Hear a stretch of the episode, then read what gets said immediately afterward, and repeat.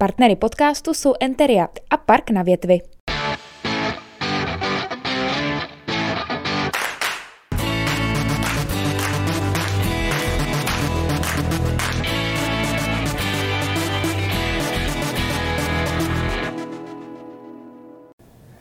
Už za tři měsíce nás čekají komunální volby a pořádný zástup kandidátů si už teď brousí zuby na nejvyšší post na Hradecké radnici.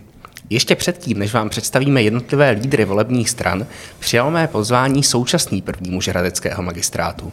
Hostem debaty pod Bílou věží je primátor města Hradce Králové Alexander Hrabálek. Dobrý den, vítám vás u nás ve studiu.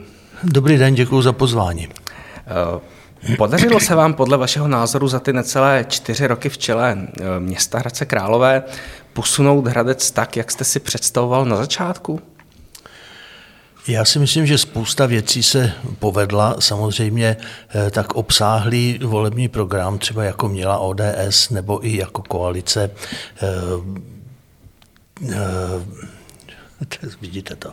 Eh, eh, já si myslím, že, že v principu se, eh, se nám to povedlo. ODS i koalice měla obsáhlý volební program a myslím si, že každý pochopí, že ne úplně všechny body se podařilo splnit, ale já jsem přesvědčen o tom, že drtivou většinou ano. Když to vezmeme úplně chronologicky od začátku, do voleb jste před eh, čtyřmi lety šel z osmého místa, asi jste úplně nepočítal s tím, že eh, se stanete primátorem. Eh, to se nakonec stalo, po volbách si ODS vybrala koalici s Hnutím Ano a s Hnutím Změny pro Hradec a Zelenými. Eh, což způsobilo v ODS tehdy takové menší zemětřesení. Eh, na protest odešel z ODS například bývalý primátor eh, Divíšek. Když se na to podíváte zpětně, nelitujete toho, že jste jako ODS možná i kvůli tomu postu primátora zvolili zrovna tuto koalici? Tak je všeobecně známo, že ta koalice se asi po dvou letech, dva a půl letech rozpadla. Rozpadla se vlinou, vlivem eh, aktivity změny pro Hradec a zelených, eh, ale eh, já si myslím, že, že ta koalice byla, byla funkční. Právě v té koalici se nám podařilo poměrně dost věcí. Potom samozřejmě se události už ubíraly jaksi jiným směrem, než jsme počítali.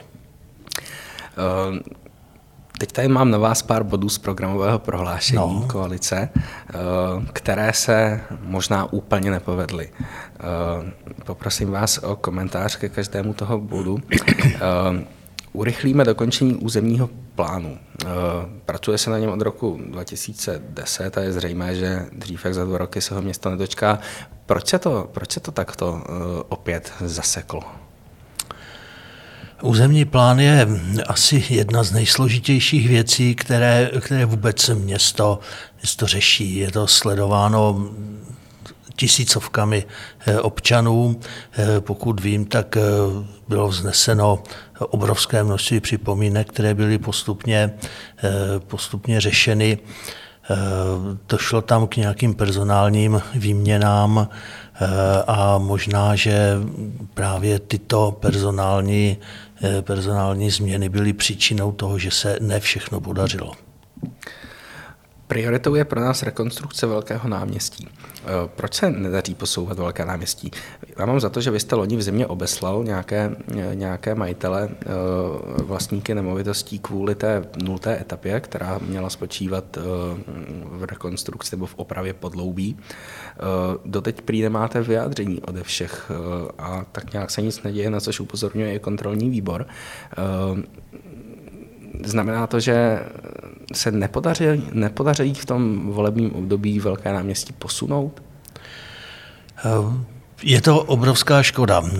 Já si myslím, že všichni, kdo se zajímají o tuto problematiku, vědí, že na rekonstrukci Velkého náměstí se pracuje už spoustu let, nejsme zdaleka první radnice, která se o to chtěla snažit.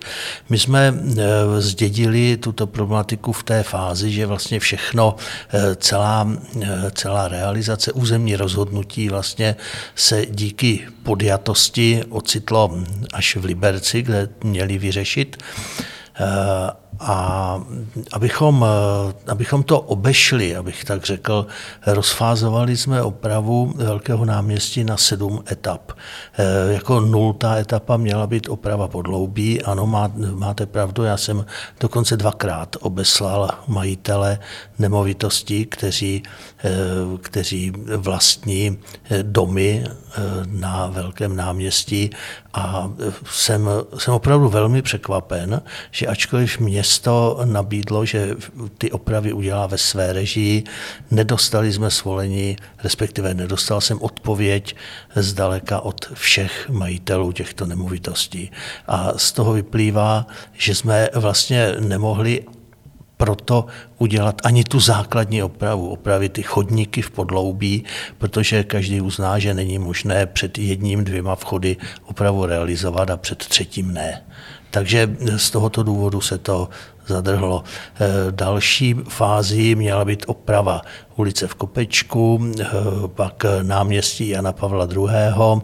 Eh, samozřejmě počítalo se v tom pořadí etap také s budováním parkoviště podzemním a to možná byl hlavní důvod, proč se zastupitelstvo postavilo obecně proti. Takže ta realizace, eh, ta realizace nebyla možná právě z tohoto důvodu. Zeptám se úplně jako like, nebylo možné přeci jen být trošku aktivnější v té komunikaci směrem k těm vlastníkům? Vy říkáte dva dopisy, že odešli během nějakého toho roku a čtvrt. Eh, dokážu si představit eh, větší tlak. Ono těžko, těžko tlačit na vlastníky, kteří navíc nemají třeba ani trvalé bydliště v Hradci Králové. Ono vám často skutečně nezbude nic jiného než, než doporučený dopis. Samozřejmě snažili jsme se je kontaktovat i osobně, ale ne ve všech případech se to povedlo. Mm-hmm. Eh, stejně jako eh, rekonstrukce Velkého náměstí jste jako své hlavní priority v programovém prohlášení zmínili i severní terasy a Žižkovy sady. Eh, tam existuje, existuje projekt, existuje dokonce i územní rozhodnutí, ale z radnice dostáváme odpovědi, že bohužel na to nejsou peníze, protože jsou ve městě větší priority. Tak měly by být Žižkovy sady a severní terasy opravdovou prioritou pro město? Tak eh, je to krásná část města, která si rozhodně zasluhuje opravu, ale vy jste to sám řekl, ta finanční, ty finanční náklady v tomto případě jsou obrovské a je zapotřebí eh, počkat eh, například na nějakou vhodnou dotaci, kterou by bylo možné využít právě pro tyto stavební práce. Jinak ta, ta oprava se pohybuje v řádu stovek milionů korun. Mm-hmm. Eh, takovým hradeckým evergreenem, hlavně předvolebním, je už eh, mnoho období Benešova třída. Ehm, vy jste také v tom programovém prohlášení zmínili, že chcete pokračovat, respektive budete pokračovat v revitalizaci Benešovy třídy. Ehm, ty termíny se posouvaly. V létě 2019 bývalá paní náměstkyně Půrová hovořila o začátku v roce 2021, o rok později pan náměstek Bláho o roku 2023, což už teď taky víme, že, že se nestihne. Ehm, dnes vlastně není, tedy aspoň podle mých informací, ještě ani územní rozhodnutí a dřív jak v nějakém roce 2025 se to bohužel nestihne. Dokážete nějak stručně popsat, kde je u Benešovy třídy problém a proč se to, proč se to eh, neustále posouvá? Eh, my jsme samozřejmě se na Benešovu třídu soustředili, eh, ale zjistili jsme, že vlastně nemáme, respektive v tom roce 19 jsme zjistili, že nemáme souhlasy všech vlastníků eh, k tomu, aby, aby mohla ta rekonstrukce vlastně začít. Eh, byla to obrovská škoda a my jsme vlastně s tím eh, nepočítali, že ty souhlasy nejsou. My jsme to zjistili jako obrovské překvapení a teď se prosím nevymlouvám, ale ty souhlasy mělo začít schánět už minulé vedení města a nesehnalo je. My jsme je tedy začali velmi pracně, velmi pracně schánět. Zainteresovali jsme do toho eh, eh, vlastníky eh, společenství. Zainteresovali jsme do toho společenství vlastníků, eh, kterým se postupně podařilo ty podpisy získat, eh, načež jsme narazili na jediného vlastníka na spodní části Benešovy třídy, který odmítl s náma jednat a odmítl nám ten souhlas dát.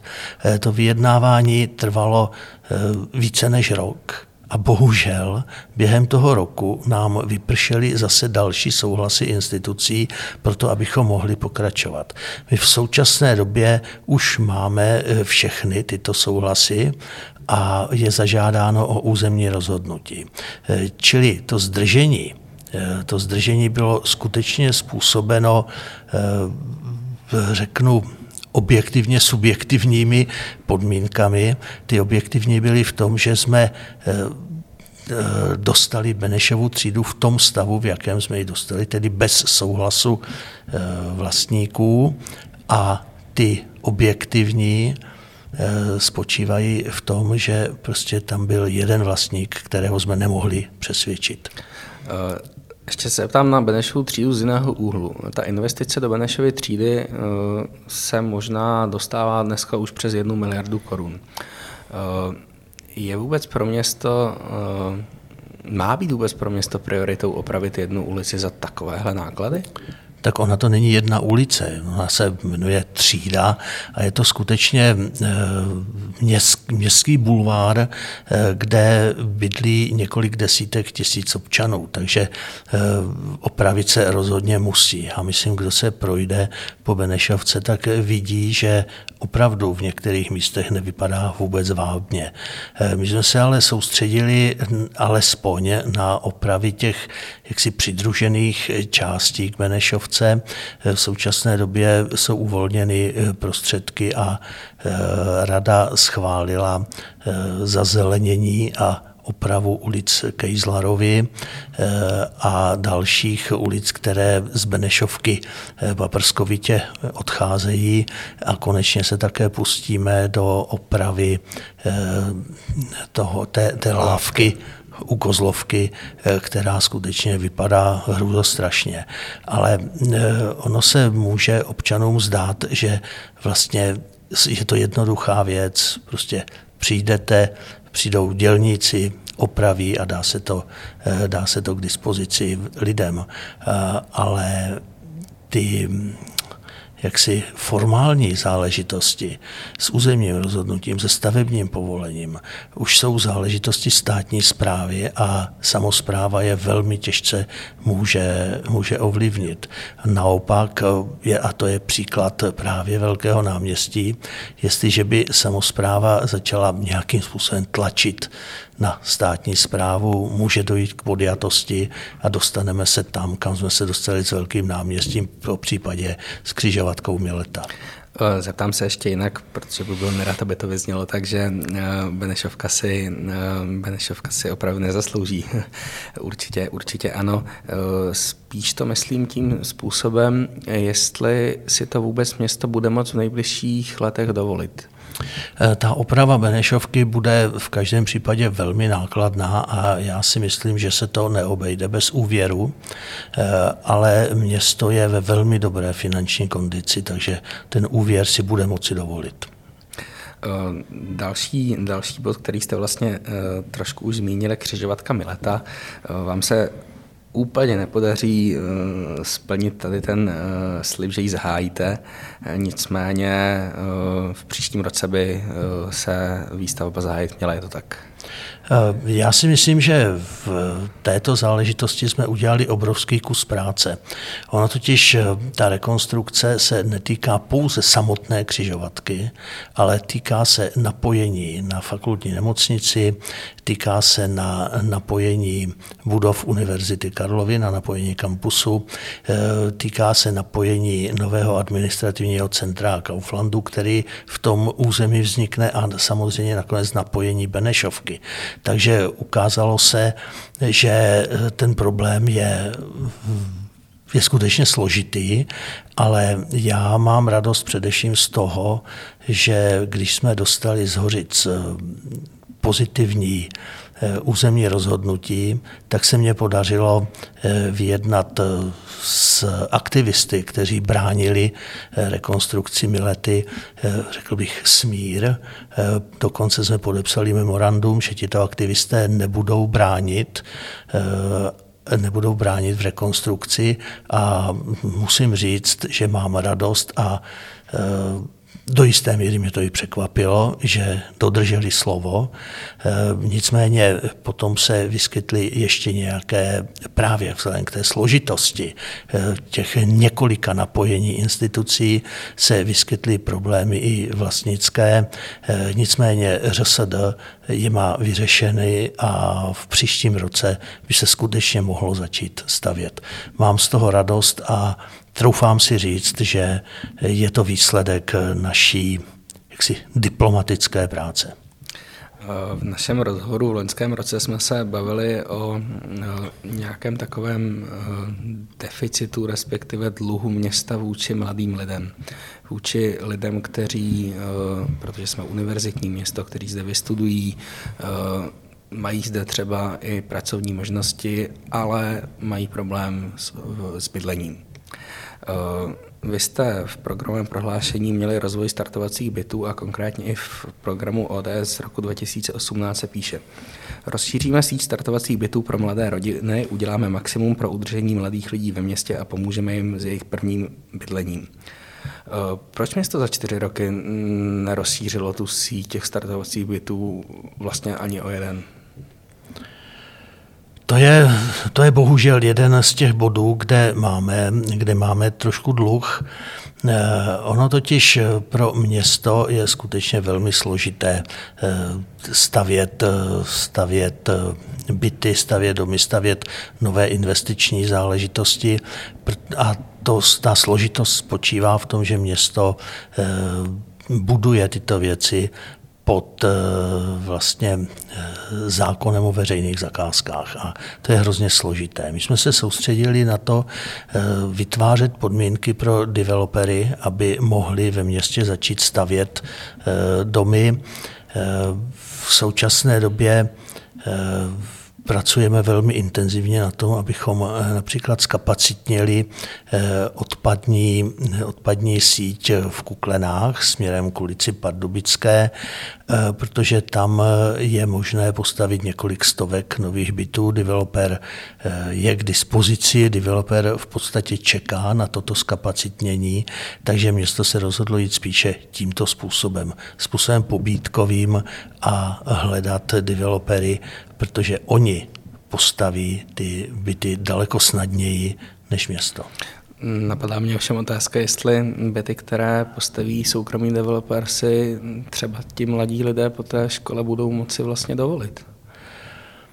Tak eh, samozřejmě s těmi developery bývávají činěny dohody, že vzhledem k tomu, že dostanou k dispozici pozemek, respektive eh, staví většinou na pozemcích města, eh, nedostanou ho samozřejmě zadarmo, ale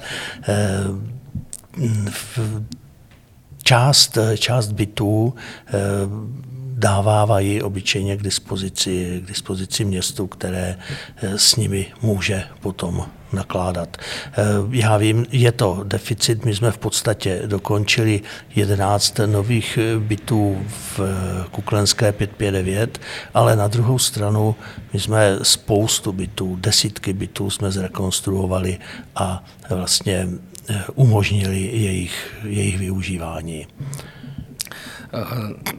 Poslední bod z programového prohlášení, který mě zaujal, je eh, otázka hledání strategického partnera pro fotbalový klub. Vy jste o ní mluvil na včerejší tiskové konferenci. Eh, měli jste, měli jste to v programovém prohlášení, ale dlouho se vlastně nic nedělo. My jsme se bavili už někdy v březnu 2020, že zájemci existují a říkal jste mi, že v současné chvíli město pracuje na tom, aby stanovilo cenu fotbalového klubu ale pochopil jsem, že teď teprve přišel ten bod, kdy reálně ty akcie budou vyčísleny a nějakým způsobem se to pohne dopředu. Eh, proč to tak trvalo? A druhá otázka, znamená to, že ještě do voleb eh, toho partnera město najde? Eh, tak já začnu od začátku. tady toto je opět obrovsky složitá věc. My jsme oslovili jednu velmi renomovanou kancelář, která se zabývá touto činností a domluvili jsme se s ní, byla, byla připravena smlouva, jenomže částka za to hodnocení činila zhruba 3 čtvrtě milionu korun. A bylo v podstatě nemyslitelné toto předložit zastupitelstvu, které by to zcela jistě neschválilo. Proto jsme hledali dál a já jsem hrozně rád, že nakonec se podařilo oslovit asi sedm, sedm kanceláří, které se touto činností zabývají a skutečně rada na svém jednání toto úterý Eh, rozhodla o tom, že jednu kancelář k tomuto najme a tato kancelář nám eh, náš klub ocení. Eh, je to, ten vstup strategického partnera je důležitý proto, aby fotbalový klub měl jakousi jistotu, měl vyšší měl, měl větší možnost získávat eh, finance a také samozřejmě eh, není úplně obvyklé, že špičkový fotbalový klub vlastní jako jediný vlastník město. Toho jsme se chtěli zbavit, chtěli jsme a chceme do FCčka přivést silného strategického partnera, eh, který by fotbalový klub z nějaké části vlastnil, nechceme se zbavit, nebo zatím neuvažujeme o tom, že bychom se ho zbavili úplně, protože chceme mít, eh, respektive město musí mít eh, možnost jakéhosi rozhodování o tom, co se v klubu bude dít. Na druhou stranu postavíme nový stadion, eh, který bude, který bude velmi hezký. Našim fotbalistům se v první lize daří a věříme tomu, že právě vstup strategického partnera by mohl vytvořit takové podmínky, aby se jim dařilo i v následujících sezónách. Ještě se ptám na ten harmonogram, kdyby, kdyby tedy k tomu mohlo dojít? Uh, tak uh, máme schválenou společnost, uh, ta společnost bude oslovena nejpozději během příštího týdne. Poskytneme jí potřebné materiály k tomu, aby mohla, mohla pracovat a já věřím tomu, že někdy do, rozhodně do konce prázdnin bychom vyhlásili soutěž o vstup strategického partnera do našeho fotbalového klubu. Mm-hmm. Uh... Teď, když to tak uh, vezmu zpětně, tak jsem vás tady trošku uh, griloval nějakými, nějakými věcmi z programového prohlášení. Uh, když se na to podíváte, nemyslíte, že by se měly volební programy a programové prohlášení psát trochu realističtěji v budoucnu? Eh, víte, já si myslím, že to byl realistický program, ale uvědomte si, co se během našeho volebního období událo. Tím nemyslím rozpad koalice, od, odstoupení změny prohrady za zelených a, a v podstatě, eh, že plynule přešli z koalice do opozice, eh, ale my jsme se dva roky potýkali také s covidovým s, s covidovou pandemií a to nebyla žádná legrace. Nikdo nevěděl, eh, jak daleko to půjde, nikdo nevěděl, jak bude naše město zasaženo.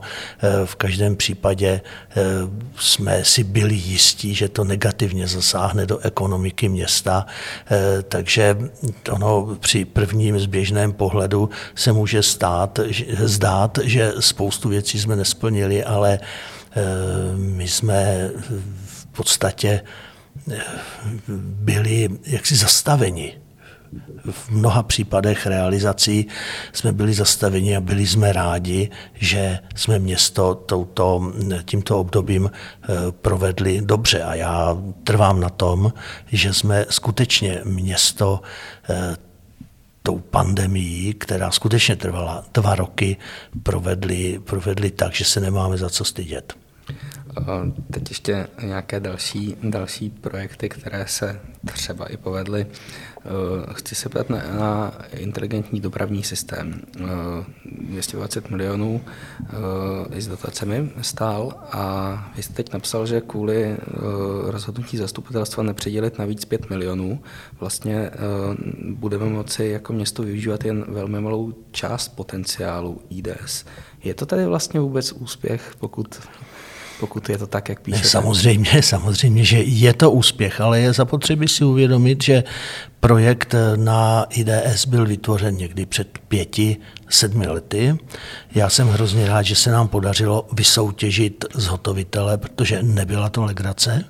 Skutečně a e, v současné době přirozeně je to, je to elektronická záležitost. Je to eh, záležitost, eh, kde se software eh, velmi rychle, velmi rychle rozvíjí a vlastně za těch pět let došlo k významné modernizaci, vznikly nové moduly a vlastně ten modul, o kterém se bavíme za těch pět milionů, by umožnil vlastně komunikovat, komunikovat s vozidly, které přijíždějí do Hradce, eh, třeba z dálnice, aby je rovnou informoval o tom, kde je, dejme tomu, zácpa a kudy mají jet.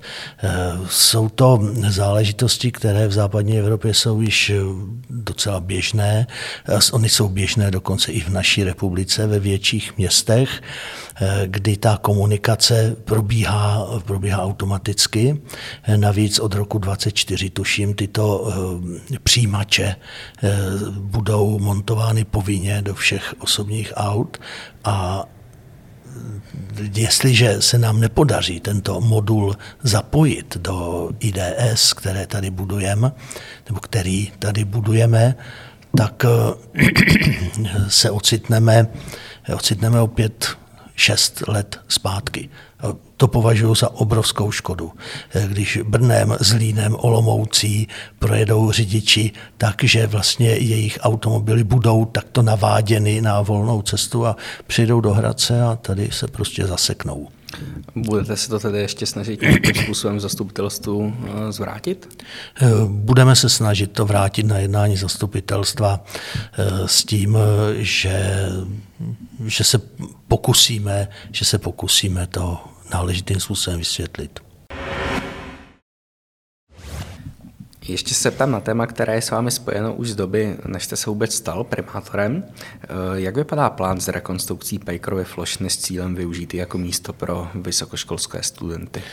Ano, je, je pravda, že já jsem se této problematice začal věnovat Myslím si, že to letos bude přesně 100, 100 no, že to letos bude eh, přesně 10 let. Eh, od té doby se samozřejmě náhled na tyto možnosti změnil, nicméně ještě než jsem se stal primátorem, tak se mě podařilo získat 3 miliony korun od krajského úřadu na projektovou činnost. Eh, ty peníze město, město dostalo a během nebo v průběhu minulého nebo předminulého týdne měla být vyhlášena, a já doufám, že byla vyhlášena soutěž o zhotovitele projektu. Takže eh, Určitý posun tady je, eh, dokonce došlo, eh, došlo několikrát k posunu ve využití flošny ale já, já jsem optimista a nakonec věřím, že se zhotovitel projektové dokumentace nalezne, projekt bude realistický a nakonec se najde i zhotovitel stavby. Vy jste říkal, že se několikrát měnilo to budoucí využití, tak eh, jaký je ten současný plán na využití? Současný plán je skutečně na jakési kulturně vzdělávací centrum hradeckých vysokoškoláků. Hmm. Eh, zastavme se ještě eh, u úspěchů. Eh, mimo jiné se vám, jak jste říkala, podařilo odblokovat křižovatku Mileta, začít stavět fotbalový stadion nebo postavit dům s odlehčovací službou.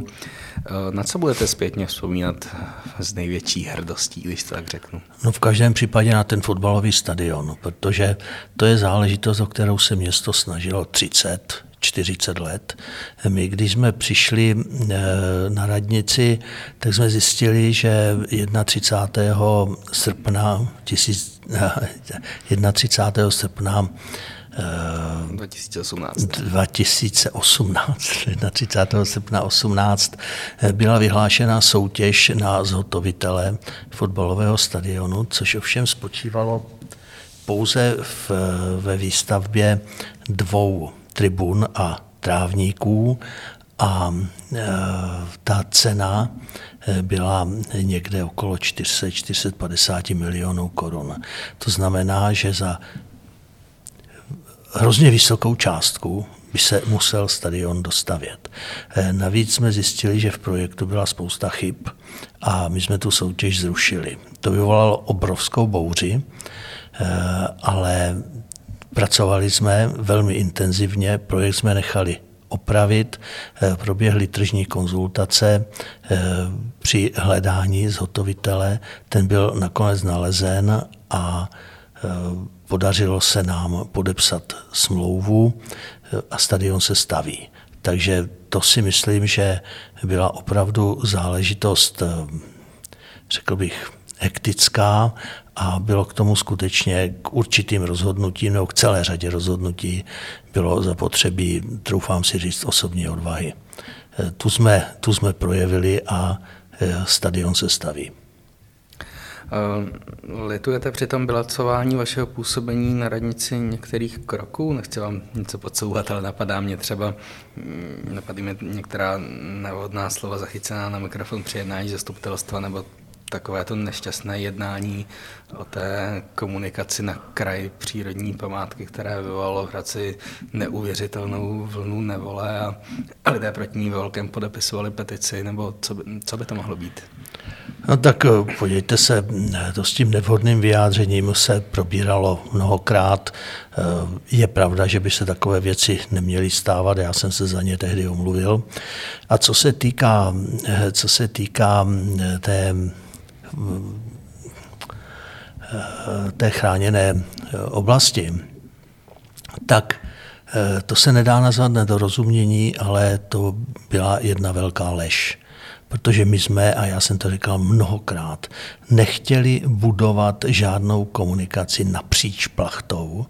My jsme chtěli udělat zhruba 50 100 metrovou komunikaci podél plotu v tom nejzanedbanějším úseku celé plachty a pak vnořit eh, jak si tu ulici do eh, areálu Petrofu. To bylo dohodnuto i s paní prezidentkou eh, Petrofovou, Cenalovou eh, a mohlo, mohlo se na tom pracovat. To, že nám někdo vsunul a vytvořil falešný nákres, a na tom si trvám, falešný nákres eh, celé té situace, to je, to je věc svědomí těch, kteří to udělali. My jsme nic takového nechtěli. Takže to, já nevím, jestli má smysl se k tomu vracet, ale e, možná, že pro některé je to běžný styl práce, pro mě ne. A když se teda zeptám ještě na nějaké další věci, jsou nějaké další věci, kterých, kterých třeba zpětně litujete? Já, já si myslím, že, že asi asi nemůžu říct, ale víte, já, já snad nelituju ani tady, ani tady tohoto, protože oni se tam, eh, tam se prostě ukázaly metody práce některých lidí, některých skupin lidí a já toho nelituju. Já jsem prostě tady narazil na naprosto nepochopitelnou záležitost, kdy lež se stala eh, jaksi eh, výrobním prostředkem. Um. Jaký máte vztah se svými kolegy z nejúžšího vedení města? Eh, troufám si říct, že profesionální a dobrý. Jestliže, eh, jestliže eh, máte řídit město se 100 000 obyvatel, tak musíte mít schopnost dohodnout se s lidmi na spolupráci. A já si myslím, že tady k tomuto, k tomuto došlo. A jaký máte vztah se svými kolegy z ODS, respektive co říkáte na to, že vás jako podle vás určitě úspěšného primátora vlastní strana nominovala na kandidáce až na páté místo a ptal jsem se na ty kolegy, vlastně všichni z vedení města eh, dopadli ještě hůř.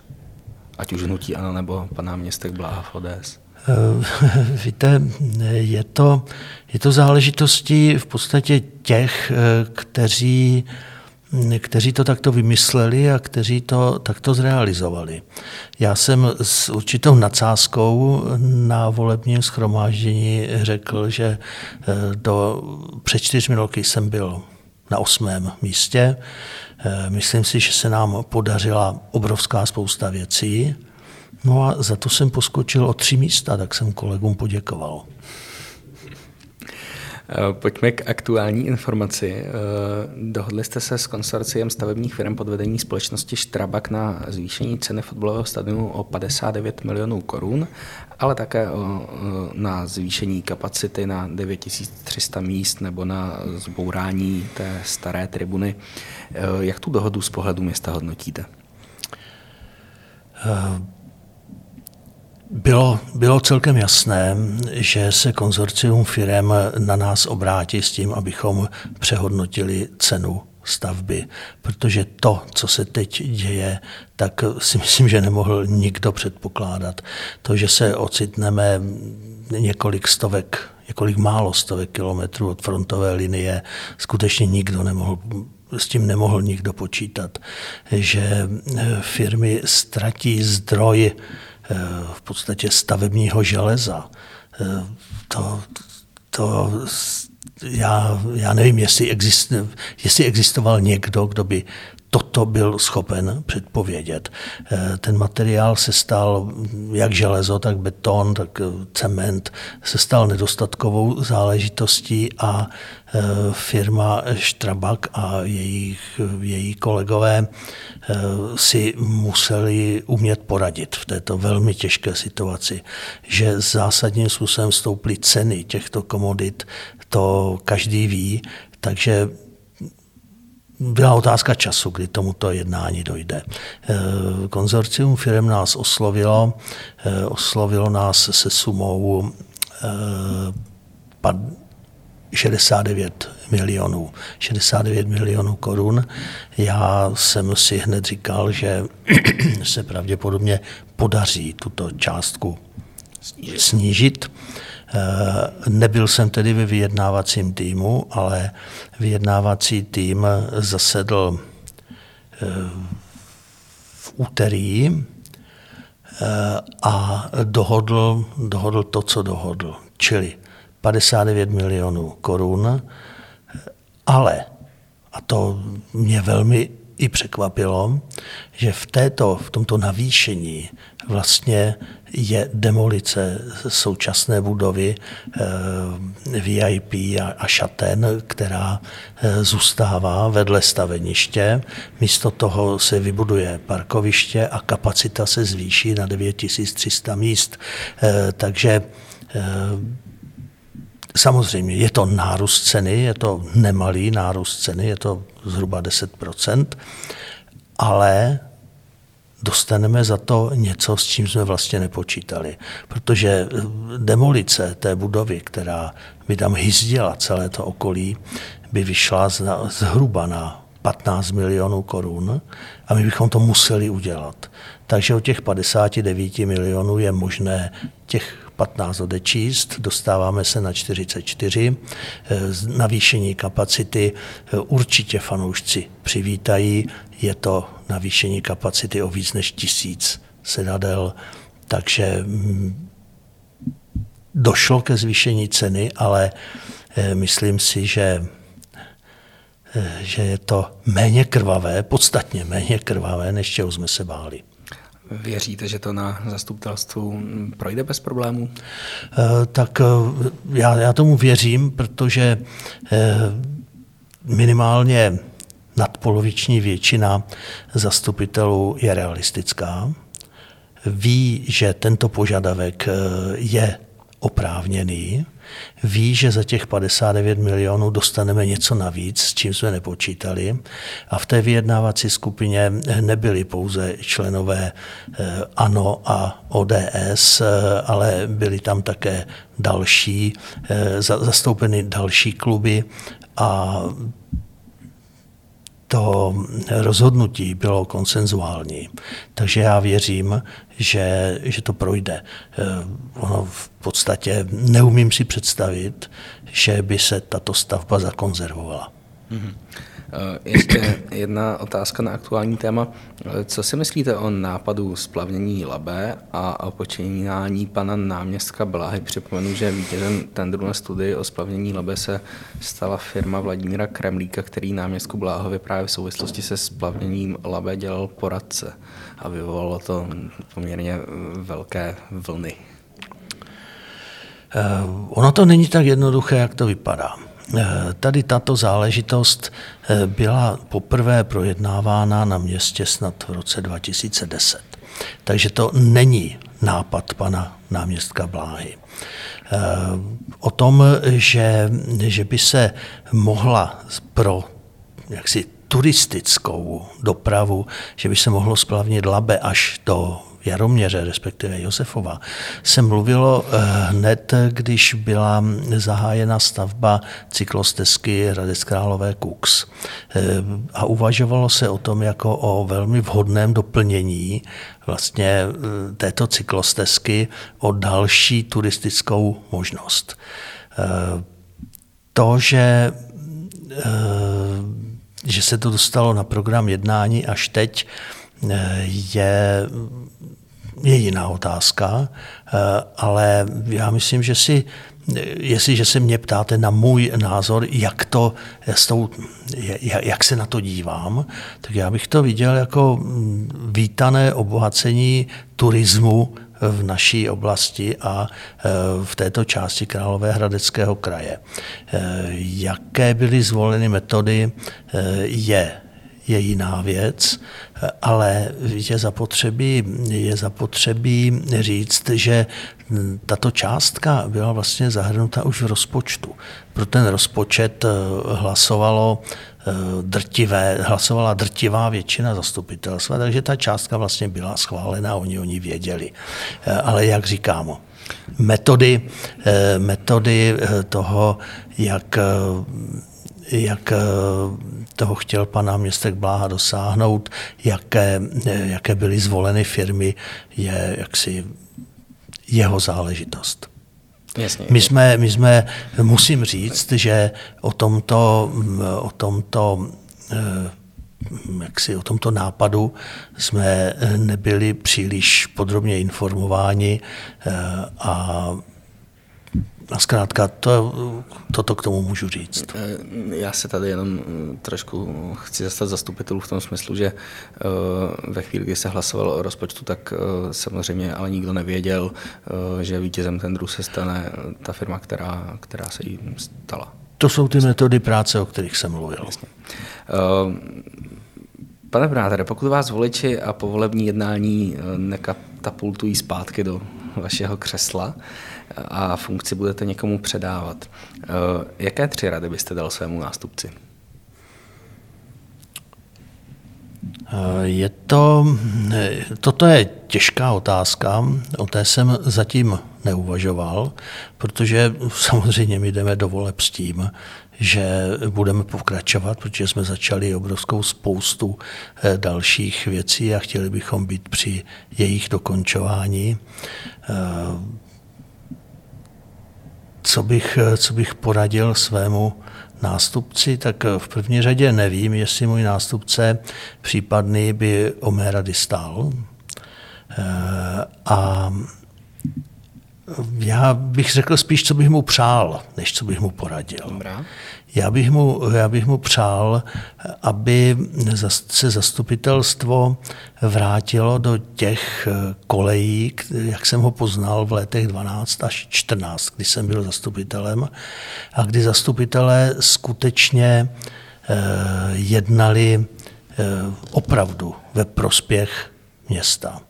Ta jednání bývávala překvapivá v tom smyslu, že když navrhla něco opozice nebo upozornila na to, že se děje, že, že by daný, daný bod mohl mít nějaký negativní, negativní důsledek. Bod byl stažen, byl projednán a předložen na dalším zastupitelstvu. Mě to překvapilo, protože jsem v tom viděl zásadní rozdíl od té nejvyšší politiky, eh, od politiky poslanecké sněmovny, kde dodnes dochází eh, k docela, docela nepříjemným výstupům. A já jsem, já jsem byl konfrontován s tím, že hradecká politika se v podstatě velmi začala přibližovat té politice vysoké. A to mě překvapilo a to mě mrzelo. Eh, my jsme totiž eh, přednesli celou řadu, celou řadu návrhů, eh, které byly smeteny se stolu především po tom, co se rozbila koalice a my jsme ztratili většinou zastupitelstvu, tak s tím jsme byli konfrontováni velmi často, že nápady, které byly dobré, byly schozeny jenom proto, že jsme je navrhli my. Takže to bych přál novému primátorovi, aby eh, k takovým věcem nedocházelo, aby nebyl konfrontován jaksi z nevůlí eh, zastupitelstva jenom proto, že nějaký dobrý nápad nenavrhla ta druhá strana. Um, jaké máte plány pro případ, že nezůstanete v nějaké vysoké funkci na radnici? Vrátíte se do akademické sféry nebo už se těšíte na případný důchod? Neplánuju návrat do akademické sféry a mm, asi, asi bych se těšil, těšil na důchod, eh, protože přeci jenom už eh, v něm jsem asi tři roky nebo dva a půl roku a umím si, umím si to představit, že bych šel na chalupu, s manželkou bychom si začali užívat snad nějakého, nějakého slušného, klidného důchodu, začali bychom jezdit po republice, po světě a prostě dopřáli bychom si to, co poslední čtyři roky jsem nebyl schopen manželce ani rodině poskytnout. Eh, před více než třemi lety jste mi odpověděl na otázku, jak vidíte město po dalších komunálních volbách slovy. Bude mírný provoz na zrekonstruované Miletě, bude stát fotbalový stadion, bude zrekonstruovaná Benešovka a Velké náměstí a pozvu vás na pivo do nového vysokoškolského klubu v Pajkrové Flašně. Oba víme, že v tom už tehdy byla mm, velká míra nadsázky, ale uh, zeptám se znovu s výhledem na volby 2026, kam by se mělo město posunout za ty čtyři další roky? Tak vy jste, vy jste řekl některé ty akce, ale to jsou konkrétní, to jsou konkrétní věci. Ale kam by se město mělo posunout? Mělo by se posunout k tomu, že, by se tady, že se tady bude lidem žít ještě lépe než teď. A musím říct, že eh, to asi bude těžké, protože lidem se tady žije dobře. Eh, město vypadá velmi hezky. Všichni návštěvníci, kteří přijedou Hradec Králové, obrovsky chválí, eh, že je to udržované, zelené, krásné město s krásnou architekturou. Eh, takže já věřím tomu, jste se psal, ptal na rok 26, že já věřím, věřím tomu, že se podaří pohnout třeba i s těmi severními terasami, že se podaří eh, něco udělat s Benešovou třídou, eh, že se podaří zrekonstruovat velké náměstí a eh, já si totiž myslím, že my tomu případnému vedení po nás předáme město v dobrém stavu a troufnu, troufnu si říct, že, že asi v lepším stavu, než v jakém jsme ho převzali. Děkuji vám za rozhovor a uh, loučím se i s našimi diváky a posluchači. Naschledanou. Já vám děkuji za pozvání a možná je škoda, že jsem nemohl vypíchnout víc pozitivních věcí, které se nám podařilo udělat. Partnery podcastu jsou Enteria a Park na větvi.